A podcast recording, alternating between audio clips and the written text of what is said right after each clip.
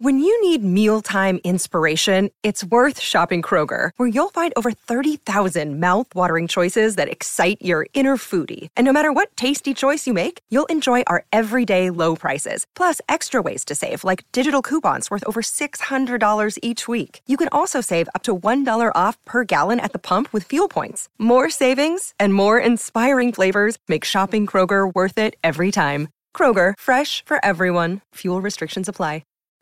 You're listening to the Impact Theory Podcast, your source of empowering ideas and actionable techniques from the world's highest achievers. Join host Tom Bilyeu, serial entrepreneur and co-founder of the billion-dollar brand Quest Nutrition, on a journey to unlock your potential and realize your vision of success. Welcome to Impact Theory. Hey everybody, and welcome to another stellar edition. I went with stellar instead of whatever the word is, rousing, I guess. Rousing, yeah, it's always a rousing edition, apparently. Of Relationship Theory. I am your co-host, Tom Bilyeu. I am here with Lisa Bilyeu, my wife. What's up? How you doing? Good, how are you? I'm doing very well, thank you very much. I'm feeling much better than last week, where I could barely talk. So. That is very good news. It is. I'm a bit stuffed up this morning, but I don't feel bad. So that's always good. Nice. We'll call that a win. We'll call that a win. And if we need to, we'll reference your shirt, which you're hiding behind your computer, but nonetheless, yes. If you start feeling weak, TTFUBC, as it were. Oh, shit. We have Seanzy in the house. We got a new... Sean, you got to come say what's up. We got a new intern. He's got to come on. He came unprompted, by the way, in his Impact Theory shirt, which you have to have mad respect for. Come on in. So what is up? You have to kind of duck down a little. There it is. There he is. All right. Pleasure to meet you guys.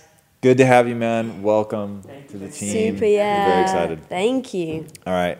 Without further ado, there was something you wanted to talk about. Yeah, today. So I actually thought I would do something different today. I didn't pull any questions. I wanted to basically talk about a specific subject. Yep. So I posted fairly recently on my IG post that certain foods, basically the keto diet, saved my life. No joke, like literally. And went into a bit of a story about how that happened. And then also on podcast, the Shiroic Podcast, if you guys aren't subscribed. Get up on it. Yeah. Get up on it. Please rate and review that. Would love that. Would be really meaningful. Nice. But also we did an episode based on food and how food can become religion for some people. Yeah. And in that, I went on and described a bit of the story about how I've come about getting on a ketogenic diet and how before I used to be low fat and how that is, you know, part of my issue. And some people have written in and basically like, wow, like I didn't realize how intense that was. I think we're going to have to back up. So what was your issue? Okay. Or what is your issue? Okay, so I'll back up. So what happened was for the last 15, 20 years. And you're going to be giving this from a relationship perspective, which is why you're bringing it up today. So hang in there, bear everybody, while we catch you up. Exactly. So about 15, 20 years ago, I've just always had digestive issues. We're going way back. Yeah. I'm trying to just condense the story. That's good sound. Thank you. Had really bad digestive issues. It got worse and worse over the years. I started getting more and more sick. So every time I would eat something that varied from my regular diet, I would just be in agony. I wouldn't be able to eat. It would really hurt my stomach. And it just got worse and worse over time to the point where sometimes my stomach would hurt so bad the next day that my entire tummy would be completely protruded out.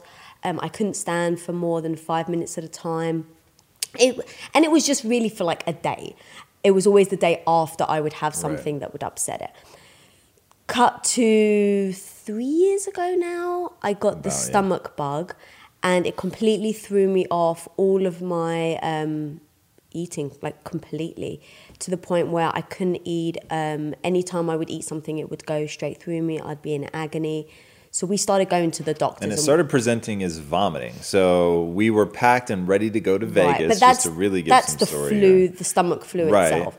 But just so people can understand, like, chronic and acute illness. So everything's normal, been struggling with the same thing for 15 years or so it seems. Right. One day you say, I'm not feeling very well. You vomit and then all hell breaks loose. Right. So, but that was really the stomach flu that then kind of started everything where I literally couldn't eat after that. So every time I eat even regular food that I would normally eat, like eggs, it would just completely wreck me. And we didn't know what was going on, so we started going to the doctors, the true... And by the way, so there's something in me pointing out the acute thing that you're pushing back on. What is it? Because there's a very specific reason I bring up that acute moment that I want people to understand. I guess it would... I'm not sure. What do you... So the reason I'm bringing up the fact that it got acute is... Even though in a moment it may seem like, oh, I have a chest infection, right, which you've suffered from chronically. But really, this is something that had been building for a very long time. So even though it presents as, oh, I just got sick and, oh, I think I have this stomach flu, it really is you have a problem that's been building and building and building, and then it presents as something acute. And I bring this up because to really understand and to really fix the problem, which is part of what people are writing in about, you've got to now rewind all the way to the problems that you've been introducing to your diet, microbiome, and all that for decades. Right, sure. Yeah. So not to get lost in the acute part. Right. But I think people do. I think they think, oh, I had this thing, it's this symptom, but in reality, no, it's that's why I gave the whole backstory of it being a 15, 20 years, it being a problem. And then come that stomach flu, I couldn't then, like it used to be 1 day of agony. And then past that, it was... you know, it would be fine. Right. But this, I couldn't get back on track. And so I couldn't eat. My stomach was inflamed all the time. We started going to the doctors. Every doctor I went to, of course, it's like, oh, yes, it's this problem. So apparently I, you know, went to an allergy doctor and they told me 30 different things that I would eat daily that I was supposedly allergic to. So I cut that out of my diet. I then went on to like doing the FODMAP, which is you can have, you know, 8 almonds, but the second you have 15 almonds, it goes into the danger zone. So I would look at that map or that thing and just go, okay, cool, well, I won't have that many. I won't have that many. And then it just, well, even now, is it the almonds that I might as well just cut them out of my diet. So it started accumulating the things that I was cutting out of my diet. Took me down to 4 ingredients, literally 4 things that I could eat, which was... They told me I was allergic to beef, so I cut beef out of my diet. So I was eating lamb, pork, salt, and coconut oil, and then sometimes put in chicken, but it was pretty much 4 ingredients. All home cooked for over 6 months. That was my breakfast, lunch, and dinner, those 4 items. I would still get really bad stomach upsets, but I would, you know, it was at least manageable. Like I could still go to work. So that went on for like 6 months. I was getting sick all the time, going back to like 20 years ago, like I was just getting sick more and more and more and more. And after a long, long stretch, I don't know how much to condense it down, but basically we've started I've started the keto diet. It really changed my digestive system, really brought the inflammation down in my digestive tract, and now I'm somewhat able to eat it regularly. But I still have issues. Right.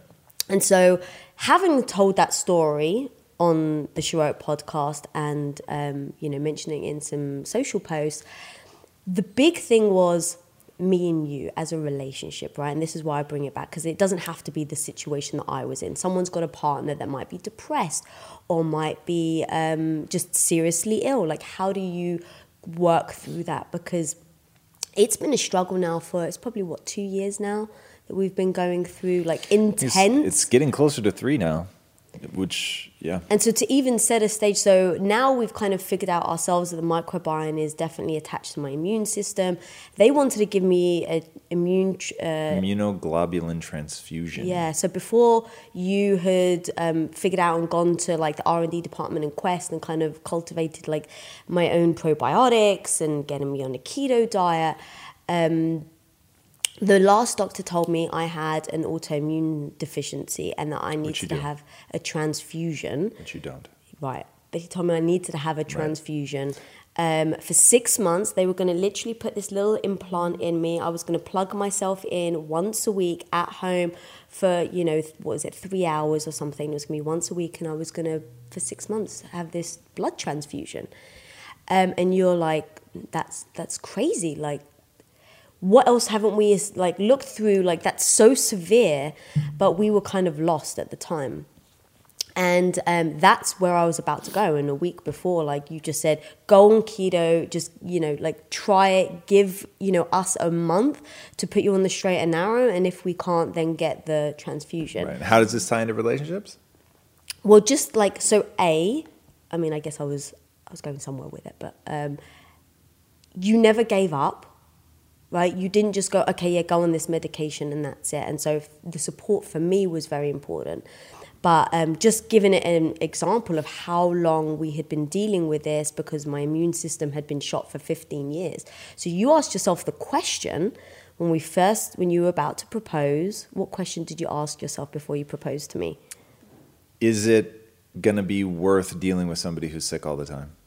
Because you were sick so often, and not at the time with stomach issues, but I didn't realize that this is all connected. But you just used to get colds, chest flu, or chest infections all the time. So I used to take antibiotics that killed my gut biome. Right. I was having a very restricted diet, so I wasn't replenishing the gut biome. So, okay, so now let's get to how that works in relationships. Like, I think for anyone listening who is with somebody who's really struggling with a health issue, with something, or whether they're struggling with it, it can really take a toll on your relationship. I would think that that's probably going back to, like, if someone was to ask, what is the hardest time you guys have ever gone through? I would have said dealing with my digestive issue, because I wasn't really eating. So obviously my hormones were changing, my moods were changing. It was the peak of Quest where you would just go, go, go. You were traveling. You just weren't home much. You didn't have much spare time, let alone time to do things like come to the doctors with me and things like that. So what do you think, I guess, was the biggest thing that helped us get through that period? Because for me, that was definitely the darkest period, I think, in my life. Like, if I don't think I was ever clinically depressed, but I would definitely say I was down in the dumps. Yeah, and I wonder if you weren't clinically depressed only because we didn't take you to see a doctor to say, by the way, you're clinically depressed. So to answer your question, how did we make it through, or what was the biggest thing? Commitment, right? So I'm committed to this person, like we're in it through thick and thin, better or worse. And you've got to want that test. Like, I never want to see you go through something hard ever. But at the same time, when you haven't been tested, what do you really know? So you get what you focus on. So going through that brutally difficult time, even in the midst of it, it's like, okay, well, this is where you earn your stripes. And focusing on that and saying, okay, I've got a code that I live by, and this is the person that I've sworn to protect. And so I need to do that. And it was really hard. And it was a gut check, I think, for me, for sure, because I wasn't able to solve the problem. And so that was hard emotionally for me to deal with. And to know that you were going through a depressive time, even if you weren't actually depressed, though, I think it's probably fair to say what I know now about the gut and how much of the serotonin and other neurotransmitters that it produces, and the fact that you were producing probably zero. Yeah. I'm going to guess you actually were sort of, by any reasonable measure, depressed. So it was like, there's no like positive reinforcement of, hey, we're having a great time. This is amazing. Yeah, but you didn't just go in there saying like, I've committed to this woman, so I'm going to suffer. Like, there were definitely things that you did within our relationship. You gave, but also stayed strong. Like, what are the things, right? So obviously commitment, sure. But what are the even smaller little things that you had to deal with, and how did you handle it? Well, so I'll say probably less important to focus on what I did and more important to focus on what you did. So you had a growth mindset through everything, which really kept me from going crazy. So, and you're also really good about recognizing and giving a ton of credit for, no one wants to be around the mopey person. So like, you would really try to do things to be responsive. So if I tried to bring a cheery mood, like, you would respond to it. If we talked about, hey, here's probably what we're going to need to do, it's not going to be easy, you're going to have to change this, that, or the other, like, you did it. If I said, hey, like, you get what you focus on, like, you would focus on other things. Right. Like, because you were so responsive, because you didn't wallow, because you weren't just begging for sympathy, you wanted empathy 100%, but you weren't like, just feel sorry for me. Because of all of that, I think it was plausible for us to like keep pushing and get through it. And look, at the end of the day, I also have a code that I live by. And so it was like, I knew that there was going to be a certain amount of just like, you've got to pull this person back up. Like when they're knocked to their knees, they may not want you to get down and give them sympathy, but at the same time, they do need you to pick them back up. And that's not a try once and stop. It's like, they're going to resist a little bit. There's going to be some just like fatigue and other things that you're going to have to help them through. And it's going to need to be consistent. And if they reject your first attempt, you got to try again and again and again until they do. And I really do, in that sense, feel like I got it very, very easy because you were so receptive to things. But, you know, I mean, I'm leaning on things like that. I'm leaning on, I know I need to get her to focus on something more positive. I'm leaning on, I know I need to focus on something more positive. There needs to be action. So we tried and to really make sure people. You guys know I have a very strict diet that I stick to, except for very special occasions. And I do that so that I can bring my best every day to what I'm doing. And a big part of that strict diet is high quality animal protein and my go-to source of trustworthy meats and seafoods with no added hormones or antibiotics ever is ButcherBox. ButcherBox is a premium meat subscription service that delivers 100% grass-fed beef, free-range organic chicken, pork raised crate-free, and wild-caught seafood, all directly to your door. I cannot recommend ButcherBox enough. When you eat ButcherBox, you are giving your body the best possible building blocks to work with so you can reach your full potential. You've got to take care of yourself at a cellular level if you want to hit your peak consistently. So ButcherBox is the key. Sign up at butcherbox.com/impact and get our special deal. ButcherBox is offering our listeners a free for a year offer plus an additional $20 off. And that means you can choose salmon, chicken breast, or steak tips free in every order for a year. Sign up today at butcherbox.com/impact and use code impact to choose your free for a year offer, plus get $20 off your first order. This show is sponsored by BetterHelp. You will never be able to reach your full potential if you are riddled with stress and have a lot weighing on your mind. I can tell you from my own experiences with stress and negative thought loops, you have to find a way to work through whatever it is that's weighing on you if you're going to have any hope of achieving your goals. Therapy can be an option for working through things, and for an online therapy option that is super convenient and flexible, be sure to check out BetterHelp. With BetterHelp, everything is 100% online, and getting started is quick and easy. A brief questionnaire matches you with a licensed therapist, and you can switch therapists at any time for no extra charge. Get things off your chest, process through things with BetterHelp. Visit betterhelp.com/impacttheory today to get 10% off your first month. That's BetterHelp, HELP.com/impacttheory.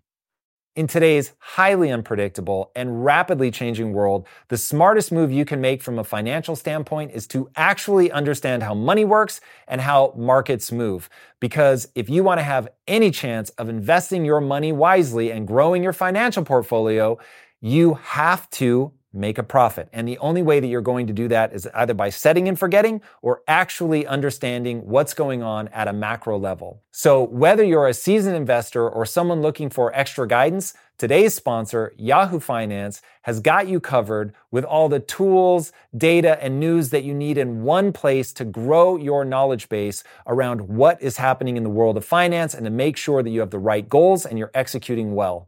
Yahoo Finance makes it easy to consolidate your accounts so you can effectively and efficiently manage your entire portfolio.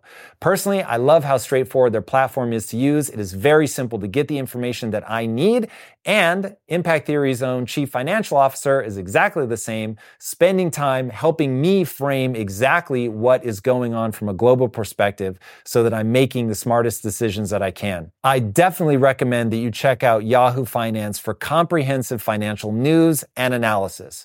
Visit the incredible brand that so many great investors use at yahoofinance.com. It's the #1 financial destination, yahoofinance.com. Once again, guys, head there now, yahoofinance.com. I'm answering your question. Like, these are the sort of checklist items that I'm going through in my head. Because that's what I was going to say. Like, I can say from my, because the people listening, they may be in my situation or in your situation, right? Where like, okay, what do you do if you're feeling sick? But what do you do when you're on the other side? Like, what are those check things that you go through? Because I wasn't easy to deal with. I mean, obviously, you know, I can talk about my struggle and how I had to work on my mindset to try and see the positive. But from the outside, like, it's, you're seeing me go through pain. You're seeing me sad. You're seeing me depressed. You feel somewhat helpless. The hard part, like, if we're in full confessional mode here, the hard part was you being unstable emotionally. I was not used to that. Like, you're normally like just a rock. And for years, I really did take that for granted and not really understanding. And now this is why I tell people, like, find a woman that edges a little on the emotional side towards masculine, which is nice. Like, there's just a stability, a consistency, which I have long enjoyed. And for the first time in our life, your moods were wildly unpredictable. And so you became the only, like, real word is unstable. So how did you handle that? What were the things you were telling yourself? One, that this is neurochemistry, and so we need to figure out what the underlying cause is. Two, only action matters. So, like, I need to actually solve this problem. So, you know, thank God for Quest and what they were doing from a research and development perspective into the microbiome. And so there was, like, somewhere to go to get just, like, a ton of information. And that really laid the foundation for what I'm building on now as I really turned myself into an expert in the area of the microbiome. But so knowing that we had to do that, knowing that we had to make dramatic changes, being willing to push through, knowing that, like, you know me, I'm not a fan of patience. I have absolutely no patience, but I'm willing to go balls to the wall for a very long period of time, for years, decades, a lifetime, like, whatever it takes to just keep going, keep going, keep going. And when you do that with absolutely being devoid of patience, so that, like, you're trying to solve the problem right now today, but you're willing to do that for the long run. Those were the things that I was telling myself. And I just kept owning everything, extreme ownership, right? I kept saying, this is my fault. The fact that she's going through this is my fault. It's not her fault. It's nobody's fault but my own. So I need to solve this problem. I need to figure it out. Because then I wasn't blaming you. Like, her instability in moods is because I have not figured this problem out, right? So, and then very thankfully that I have a partner in all this, you were saying the same thing. So, and there, I mean, look, there were, so full confessional mode, there were times where you were looking at me like, hey, motherfucker, you ever gonna solve this? And that at times was, that was a real check for, like, how much of extreme ownership is a t-shirt and how much of it is for real. And that's why, you know, because it's real for me and it's not a slogan, it's not a bumper sticker, it's not a t-shirt, that 3 years in and I'm still, like, stacking knowledge on top of knowledge on top of knowledge. And I mean, just now, just today, and this is true of virtually every day, I spent an hour just researching the microbiome so that we can actually solve this problem. We were very honest with each other though. So it was definitely delicate and, you know, delicate situation, but we were always very honest. So, like, for instance, I'd never felt emotionally unstable before. I can normally think my way through things, and I was feeling emotionally unstable. It was like I'm not a crier, and then I remember once I literally just burst into tears in your office. You know, for me, it was I wasn't able to eat. I was trying to run entire media department. I was going to work every single day. I was having, sometimes I had to swallow camera pills and have these. You heard that right. She had to swallow a camera. Yeah, a camera. And then I had, like, these patches all over my stomach that was, like, tracking the camera to take photos. And I went into work with all these patches on with me, and I hid it, and I didn't obviously tell anybody. And so, feeling like I don't want to seem weak at work, I still need to come in, I still need to crush the job, and being seriously weak, and then having, like, these weird emotional feelings which I'd never had before, where I'm just like, I'm feeling teary, all of a sudden I'm just like, you've hurt my feelings, and you're like, what the hell did I say? Like, I think that was tough, where things that you would say, because you're the closest to me, it was easy for me to bite back. So if you said something that for whatever reason didn't make me feel good, totally normal, right? Like, not a mean something to say, but you just said something and it upset me. Like, I'd be like, you really upset me. Because I was close to you, I could say that and I could act differently. I guess you, like, because I know that you're going to forgive me, but that doesn't make an excuse. So I would literally be like, I'm like this babbling, bawling woman now who's sitting in your office crying because of whatever reason. And that was a trigger for me, was like, this isn't normally like me. So I can't help the way my chemicals are feeling, but I know this isn't me. And so what can I do to tell myself, I need to change this cycle? And you were always, you showed empathy, but you didn't show sympathy. And I think that was a big deal, because you didn't stop your life. You didn't say to me, all right, baby, all consuming, let's do this. What do we have to do? Like, you didn't do that. You said, look, I've got a company to run, and you know I love you, and you know I would do anything for you, and I'll be there no matter what you need. You just have to say the word. But I'm not going to come to every single doctor's appointment. I'm not going to be there every second that you're feeling pain. So you need to, A, articulate to me when you need me, what it is that I need from you, because you said I'm not a mind reader and I'm just upsetting you without realizing it. So set you up for success. What are the things that I'm looking for from you? And then you say whether you can do it or not. Versus I think a lot of people sit back and think, well, they should do this for me, I'm not feeling well. And then you get upset, and then it spirals, and now you're just holding on to the anger. You're not holding on to, wow, I said to him, like, I really needed him to come to the doctor's to me today, and he cleared his schedule and he came. So communication with that, I think, as well, was a really big deal. But yeah, like, I think you, from the, it's almost easier to go through the problems when it's you. It is. In some ways, I mean, at the end of the day, you are the one truly experiencing the pain and the all-consuming, and so there's no break. Whereas when it's not you, there are breaks, right? There are times where you forget about it, and you get sucked into something else, and it just sort of takes you out of it for a minute. And so at the end of the day, honestly, like, if everybody's really honest, it's easier to be the other person. It's just not a scot-free job, right? Mm. So... it is, but like, you are somewhat powerless. You can't just click your fingers and solve it. Sure, I'll use an analogy and tell me if this hits it. When you have the flu, it's easy to fast. When you're just fasting, it's harder. Yes, but I'd rather be in the position of just fasting because having the flu sucks. I realize though, partway through feeling like this and just feeling sick all the time, I mean, it's 24 hours a day. I was always in pain. It's kind of like when other people would be happy or you'd be happy or nonchalant. It's like, yeah, it's a doctor's appointment. Like, I would really get upset because it's like, oh my God, but this is a really big deal for me. And you're not like taking it seriously. But to you, it's like, I've been to 30 doctor's appointments. So you can't treat everything with the extreme. And me understanding that. Sorry. I'm sorry, are you sick? I know, yeah, right?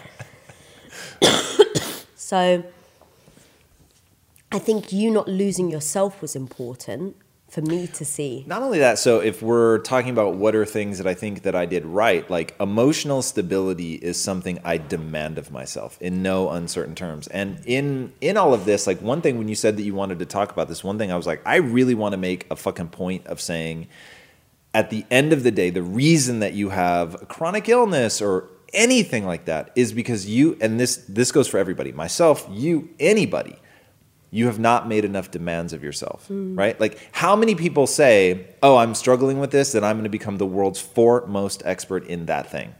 Essentially zero.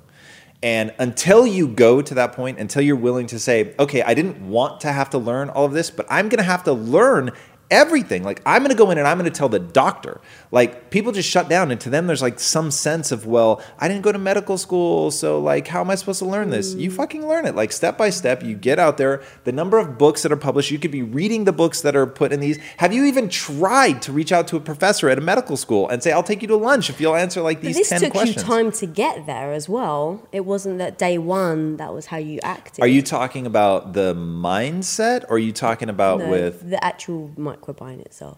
That's only sort of true. So I was pursuing the path of, like, what do I think will be the easiest and the biggest return, right?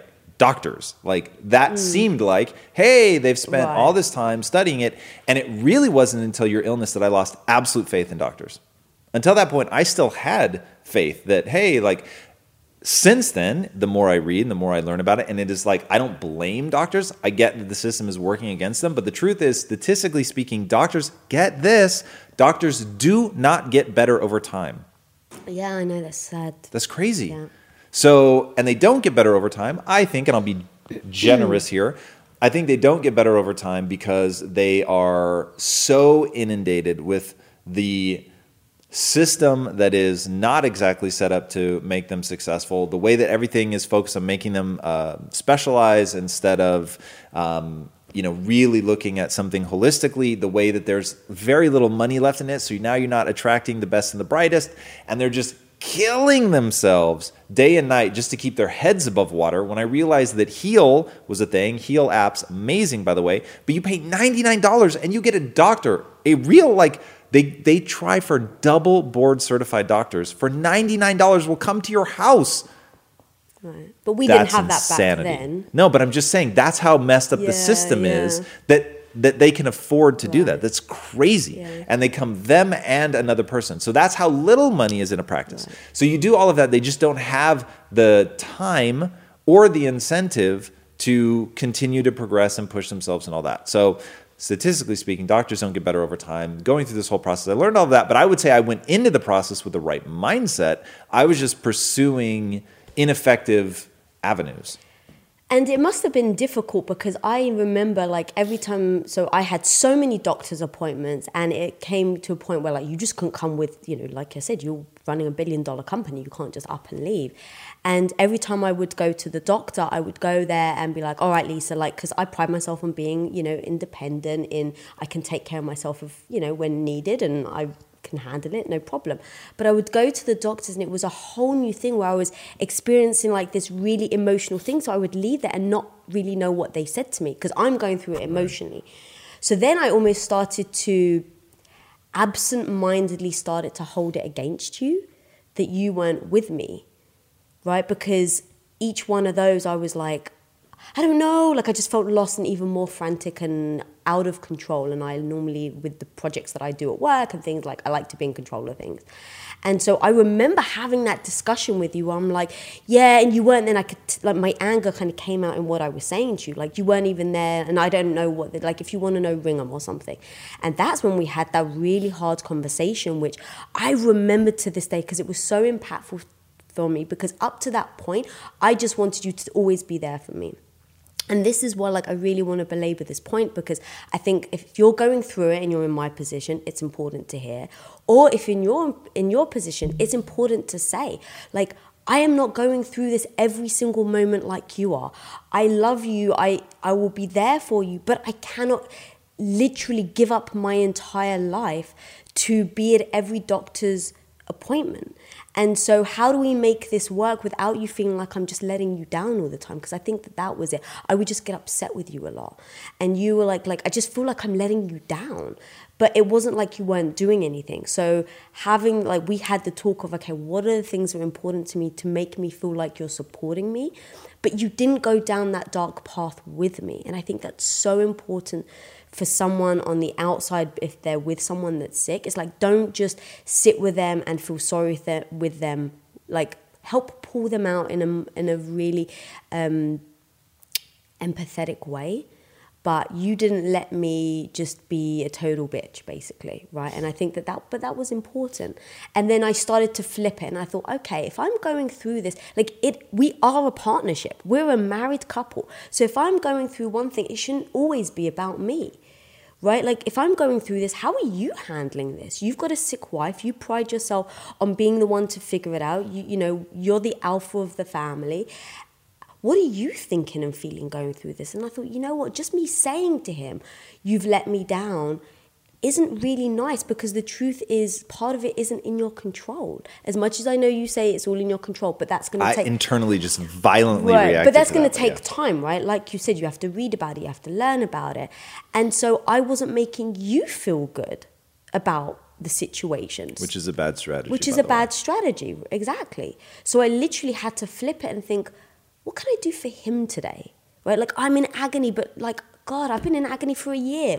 Come on, it's about time to, snap out of it. What can you do for him? And just almost changing that mind frame and going, okay, I need him right now. All I have to do is say, baby, I really need you for this.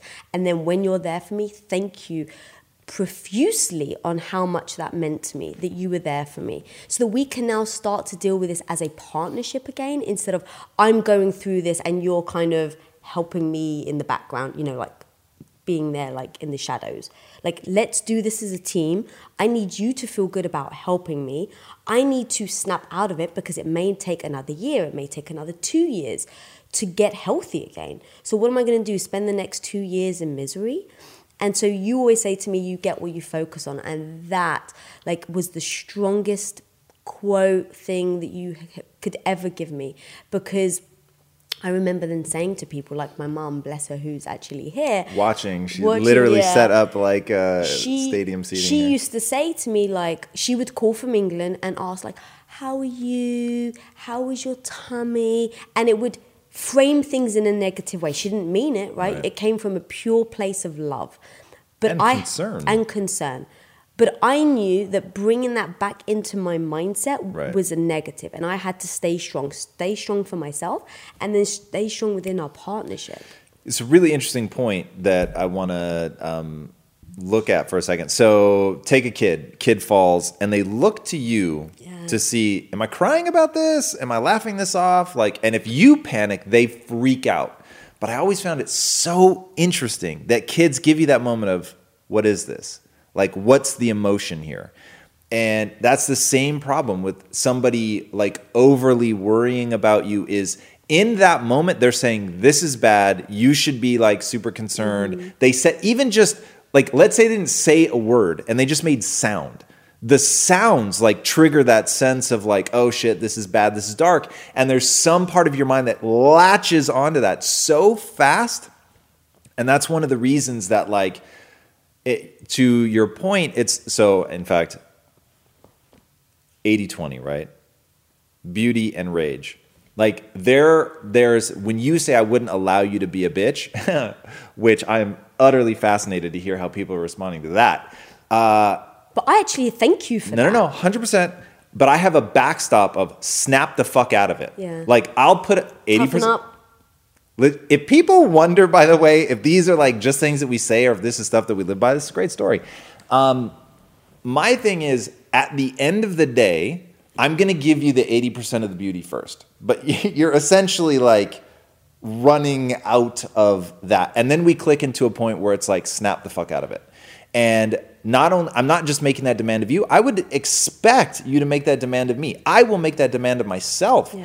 So I'm certainly not going to push back. I'm not being, one-sided about it or hypocritical. It is absolutely what I'm looking for in myself as well. But it's like there very much is the backstop of, look, I will bust my ass for you. There's a certain number of times where you could push me, reject me, and like just be angry and upset and down in the dumps, and I will totally get it, and I will keep coming back and trying to pick you up. But there is a point at which my response is knock it off, snap out of it, like you have to. And you, as the other person, and this, they can forget everything that has been said about me because I'm telling you, my side of the equation is not that interesting. My side of the equation is not going to help you much. But if you understand what she did, then you'll get it. When I said that, you snapped out of it. When I said that, you did not go, I can't believe what an asshole you are.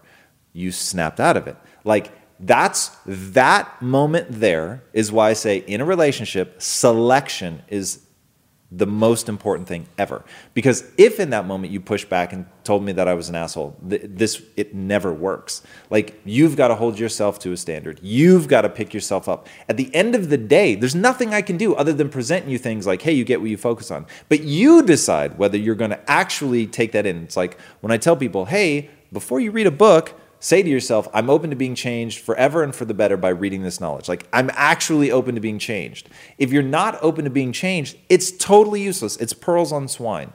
So, legitimately, I don't think it was my presentation of here are actual effective strategies. It was only the fact that you used those strategies. That's what matters. But you weren't afraid to say it. And I think that that's where people... like they so want to be supported that they don't necessarily say that because it's going to hurt their feelings. You want to know why they do that? They either don't live by a code or they live by a code that doesn't make any sense. Yeah. Yeah, and we had... And can I explain that? Yeah. So what I mean by that is I know that from an effective strategy standpoint, it's not an effective strategy for you to wallow. It's just not. Yeah. And so even though part of my code is to take care of you and to make you feel a certain way, another part of the code is do what works. And if something doesn't work, then you have to change the strategy. And so that's what you're ultimately going to run up against is I have those things running through my mind, right? Like, is this an effective strategy or not? Because if it's not an effective strategy, then to keep being nice or polite or whatever, like it doesn't make sense. Right. But most people, they don't go, my backstop is, does it work?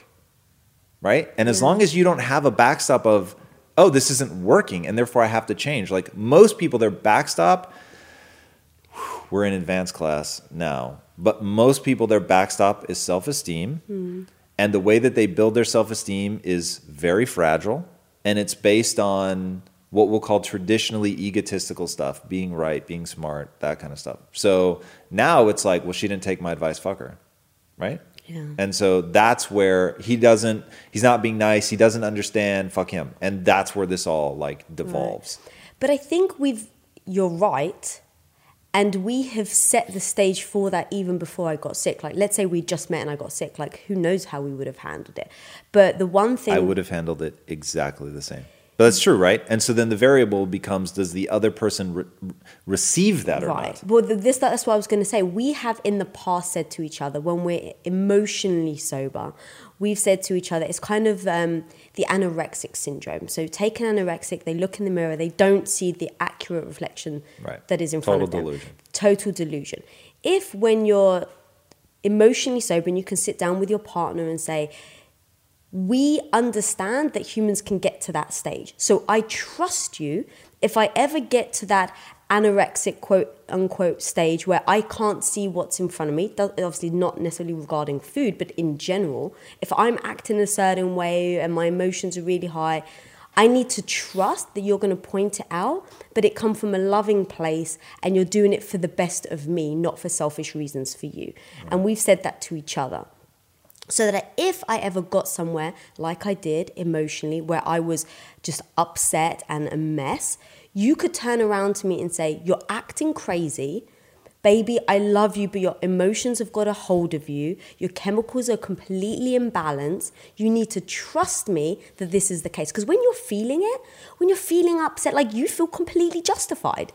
Like, no, it's him. Like, your emotions, all your chemicals are telling you, you have every right to be upset, you have every right to be angry at them, you have every right to feel sad. But the truth is, you need that other person that can point out the accuracy. And it's, you know, that's what we kind of say with the anorexic syndrome. Right. So when you said that to me, even though I felt so validated with feeling upset and feeling neglected and feeling emotional, I literally stopped myself in that moment and said, I need to trust him. Like, everything my body and my mind is telling me right now isn't real. Like, it's playing a trick on me.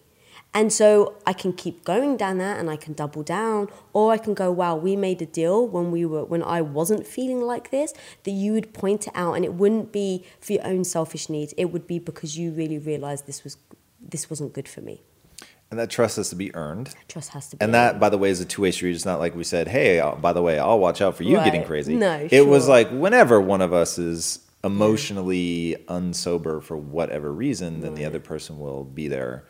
But earning that trust is so critical, and making the other person on balance feel overwhelmingly positive is a huge part of this.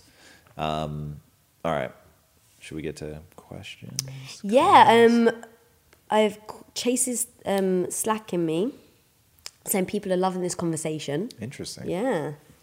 I'm always surprised. People want to know what the book that you're reading on microbiome is. In fact, we're going to flip that on Chase for a minute. This kid is exceptional, by the way. Like, I find myself relying on him more and more and more, which is a great sign, is a huge burden on him, but greatness will come from that pressure. Have we put up the trail of knowledge yet? No. So deep and abiding shame on Chase, because this is something that we need to get up. So once Chase starts doing his job, we will eternally have something that tells you what book I'm reading.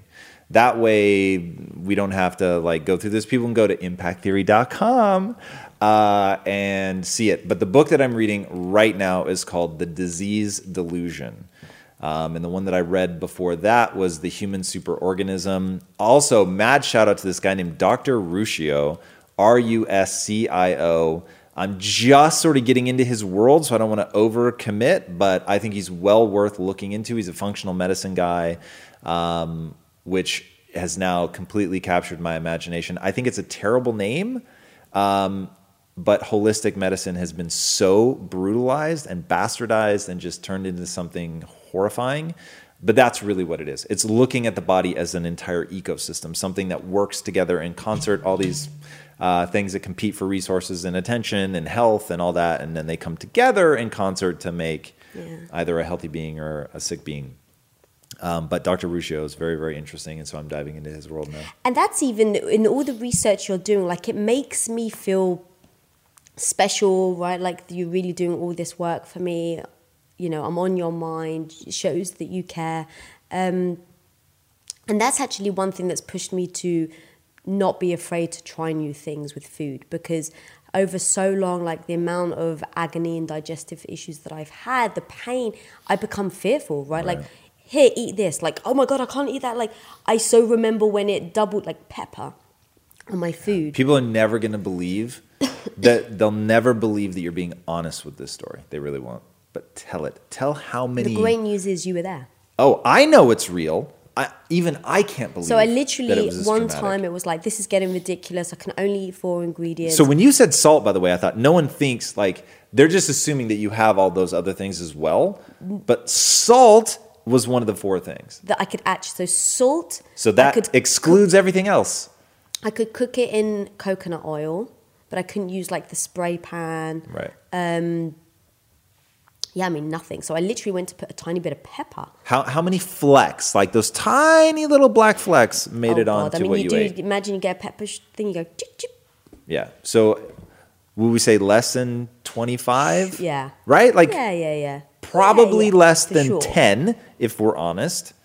And what happened? Yeah, I completely doubled over in pain. It's so much so, like, I could barely breathe. You were going to take me to the doctor. Because I was going to take you to the emergency room at, like, 9 p.m. Yeah. That's, like, how much pain you were in from pepper. So because it just kind of becomes ingrained in you, right? Like, okay, I know I can have these things. Stick to salt. Like, salt's fine. Right. The fact that you're doing all this work actually makes me go, well, he's like the tablets that you just got me, the digestive enzymes. God, I have no idea how that's going to affect me. Pancreatine. But literally yesterday, I'm like, cool, I've got to switch over. I've got to have 3 a day. And if it works, it works. And if it doesn't, it doesn't. But I can't be fearful. So far, so good on those, right? Yeah. Be interested to see. But one more thing based on this whole thing that we've been discussing was... like really from the sick person's perspective, really thinking about the, what's the phrase?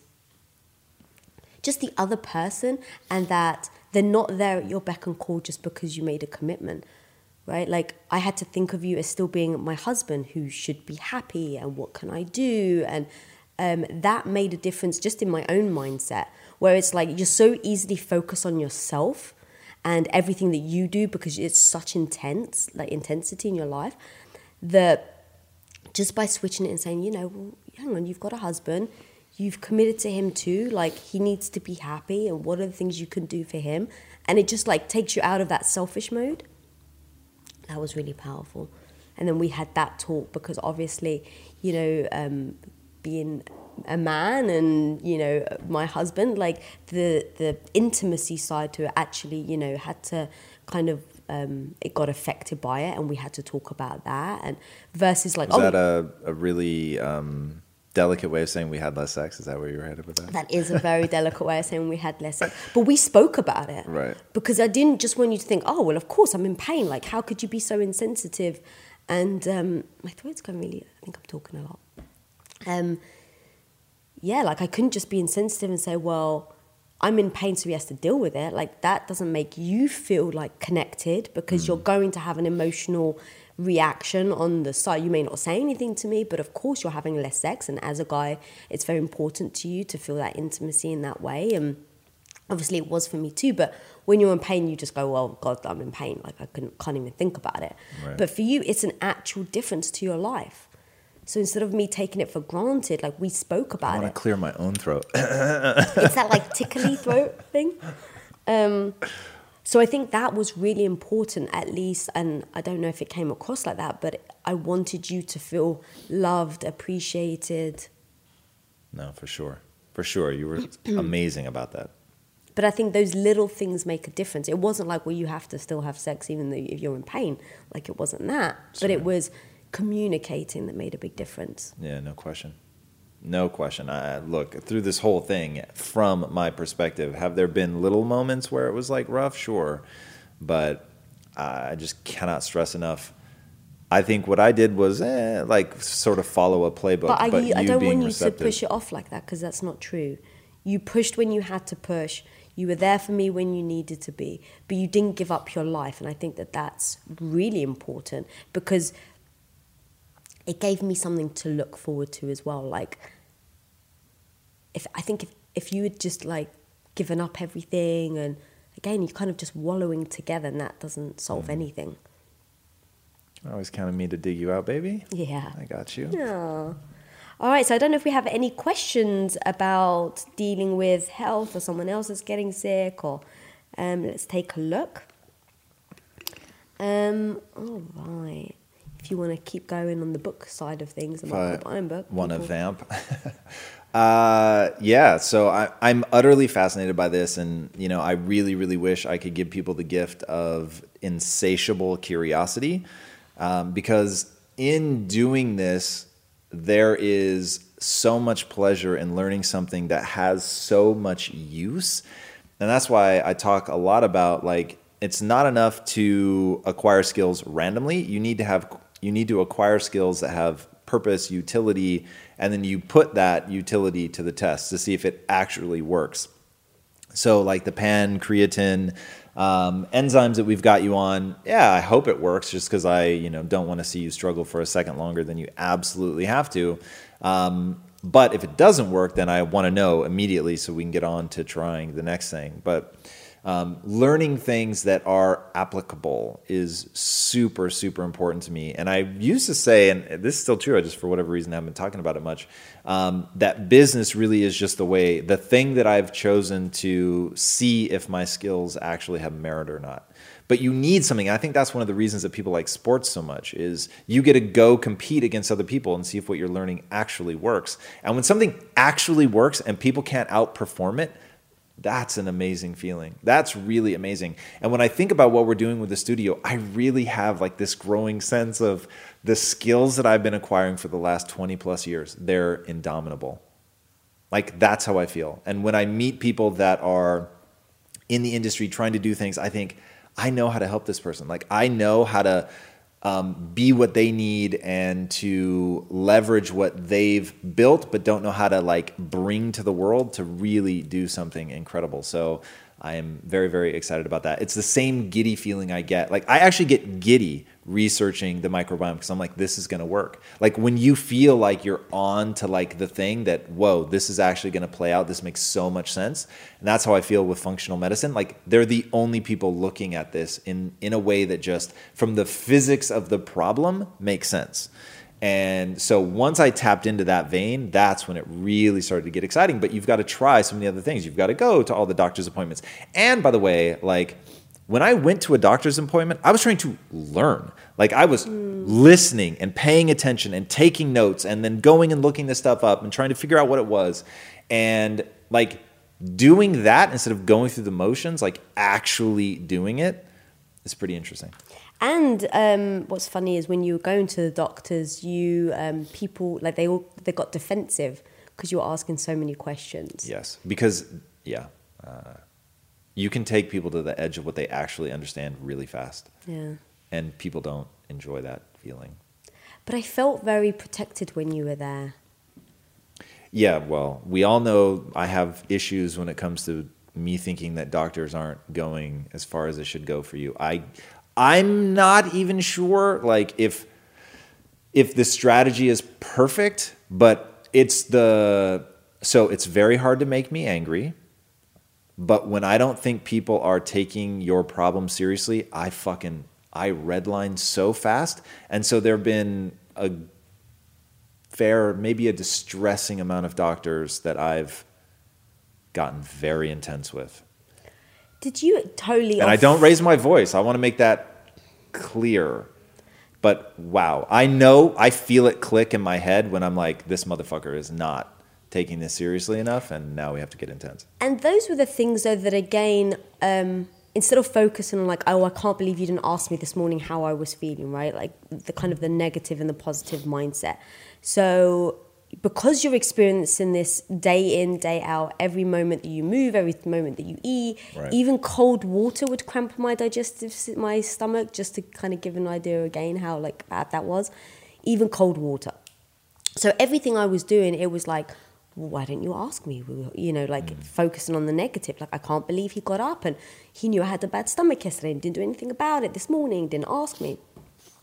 Switching that mindset, like, you gave up going out for dinner for me, right? Like, I couldn't eat for 6 months those ingredients only from home. And then I was able to go out to a restaurant and try eating the same things, but just from a restaurant. All the little things that I think that someone can do for somebody makes all the difference. Like, it doesn't have to be dramatic. But, in fact, in saying it's the little things almost diminishes how intense that must have been for you. But did you ever think about that, like food and stuff like that? Because you never ate out by yourself without me. Yeah, a little bit. I mean, that's just like whatever. So I will quote my boy Phil Jackson and say, things come together, things fall apart. And so while it was a rough time, I just knew this doesn't last forever. And so it seemed like a relatively small thing to give up. I love being tested. Like right now I'm fasting, an intermittent fast. Full disclosure, I probably won't make it to 24 hours, but I'll be 20-ish hours by the time I eat. And I didn't tell myself that I was going to keep fasting through the episode, but I like to be tested. I like to push myself a little bit. And so I have trained myself to appreciate a good test when life throws it your way. So it's like, okay, we're not going out. Okay, I'm not going to cheat either. If you're not going to cheat, I'm not going to cheat.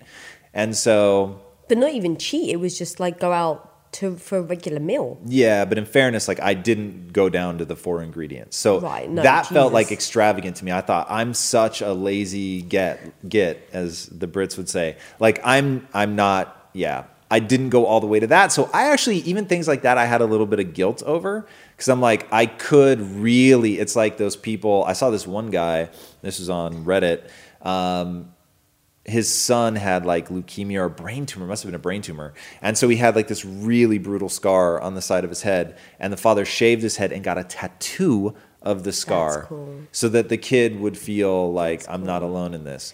And I thought, okay, full respect. But, and I didn't go that far. But we actually had to have a discussion because you were so like, babe, if you're not eating out, I'm not eating out. If we're not doing this, then I'm not going to do it. Like you didn't even flinch. To the point where I'm like, look, it's actually meaningful to me if you do. Like we would go out with the family, or this is when I could eventually start to eat out. The family would have lovely food and pizza and stuff like that. And you're like, no, like until you can have it, I'm not going to have it either. And at one point, I think it was like Christmas or something. I was like, please, like I feel guilty now, you not having it. And it actually doesn't bring me joy. So as much as you want to like show that you're there for me right in this moment, showing support is actually having it because I feel guilty and I don't like feeling like that. And I was very honest, like this, absolutely, it's selfish of me. I feel guilty and I don't want to feel guilty about it. But please like join in with the family. So at least I can see that happiness in your face. And then in turn, I get happy from it. But that we had to speak about it because you were just like, so like, nope, not going to have. If you don't, I don't.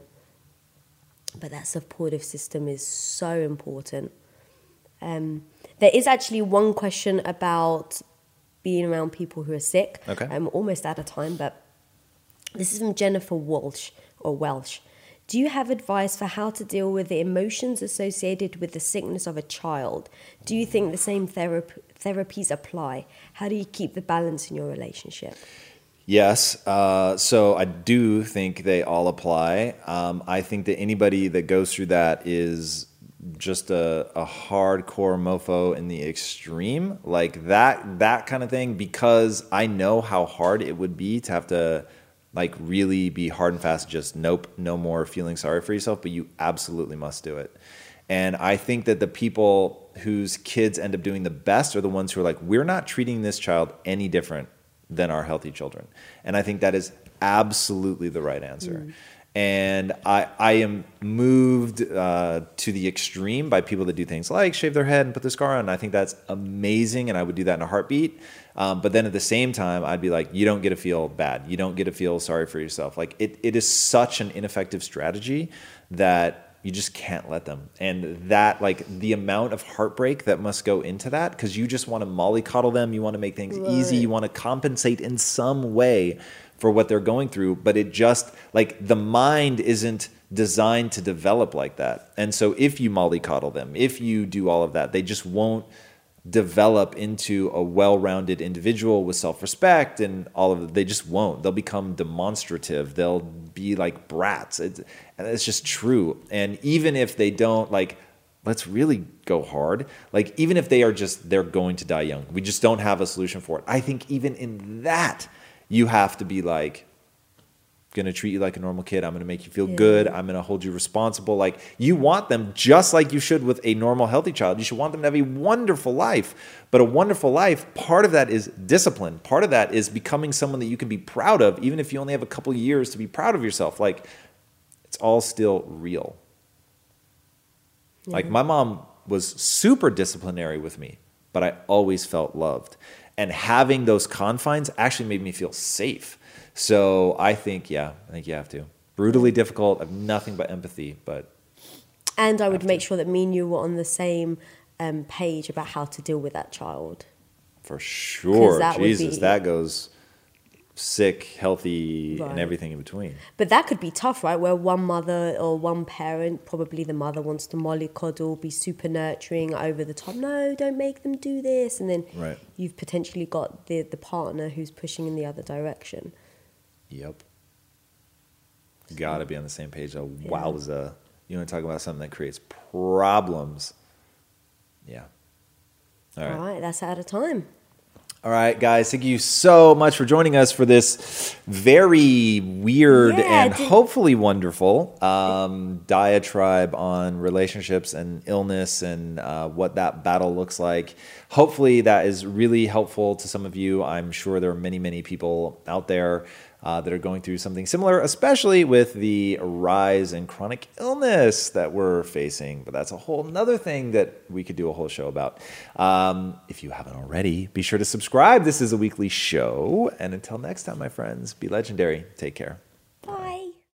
Hey, everybody, thank you so much for listening. And if this content is delivering value to you, please go to iTunes, go to Stitcher, rate and review us. That helps us build this community. And that is what we are all about right now. Building this community as big as we can to help as many people as we can, deliver as much value as possible. And you guys rating and reviewing really helps with that. All right, guys, thank you again so much. And until next time, my friends, be legendary. Take care.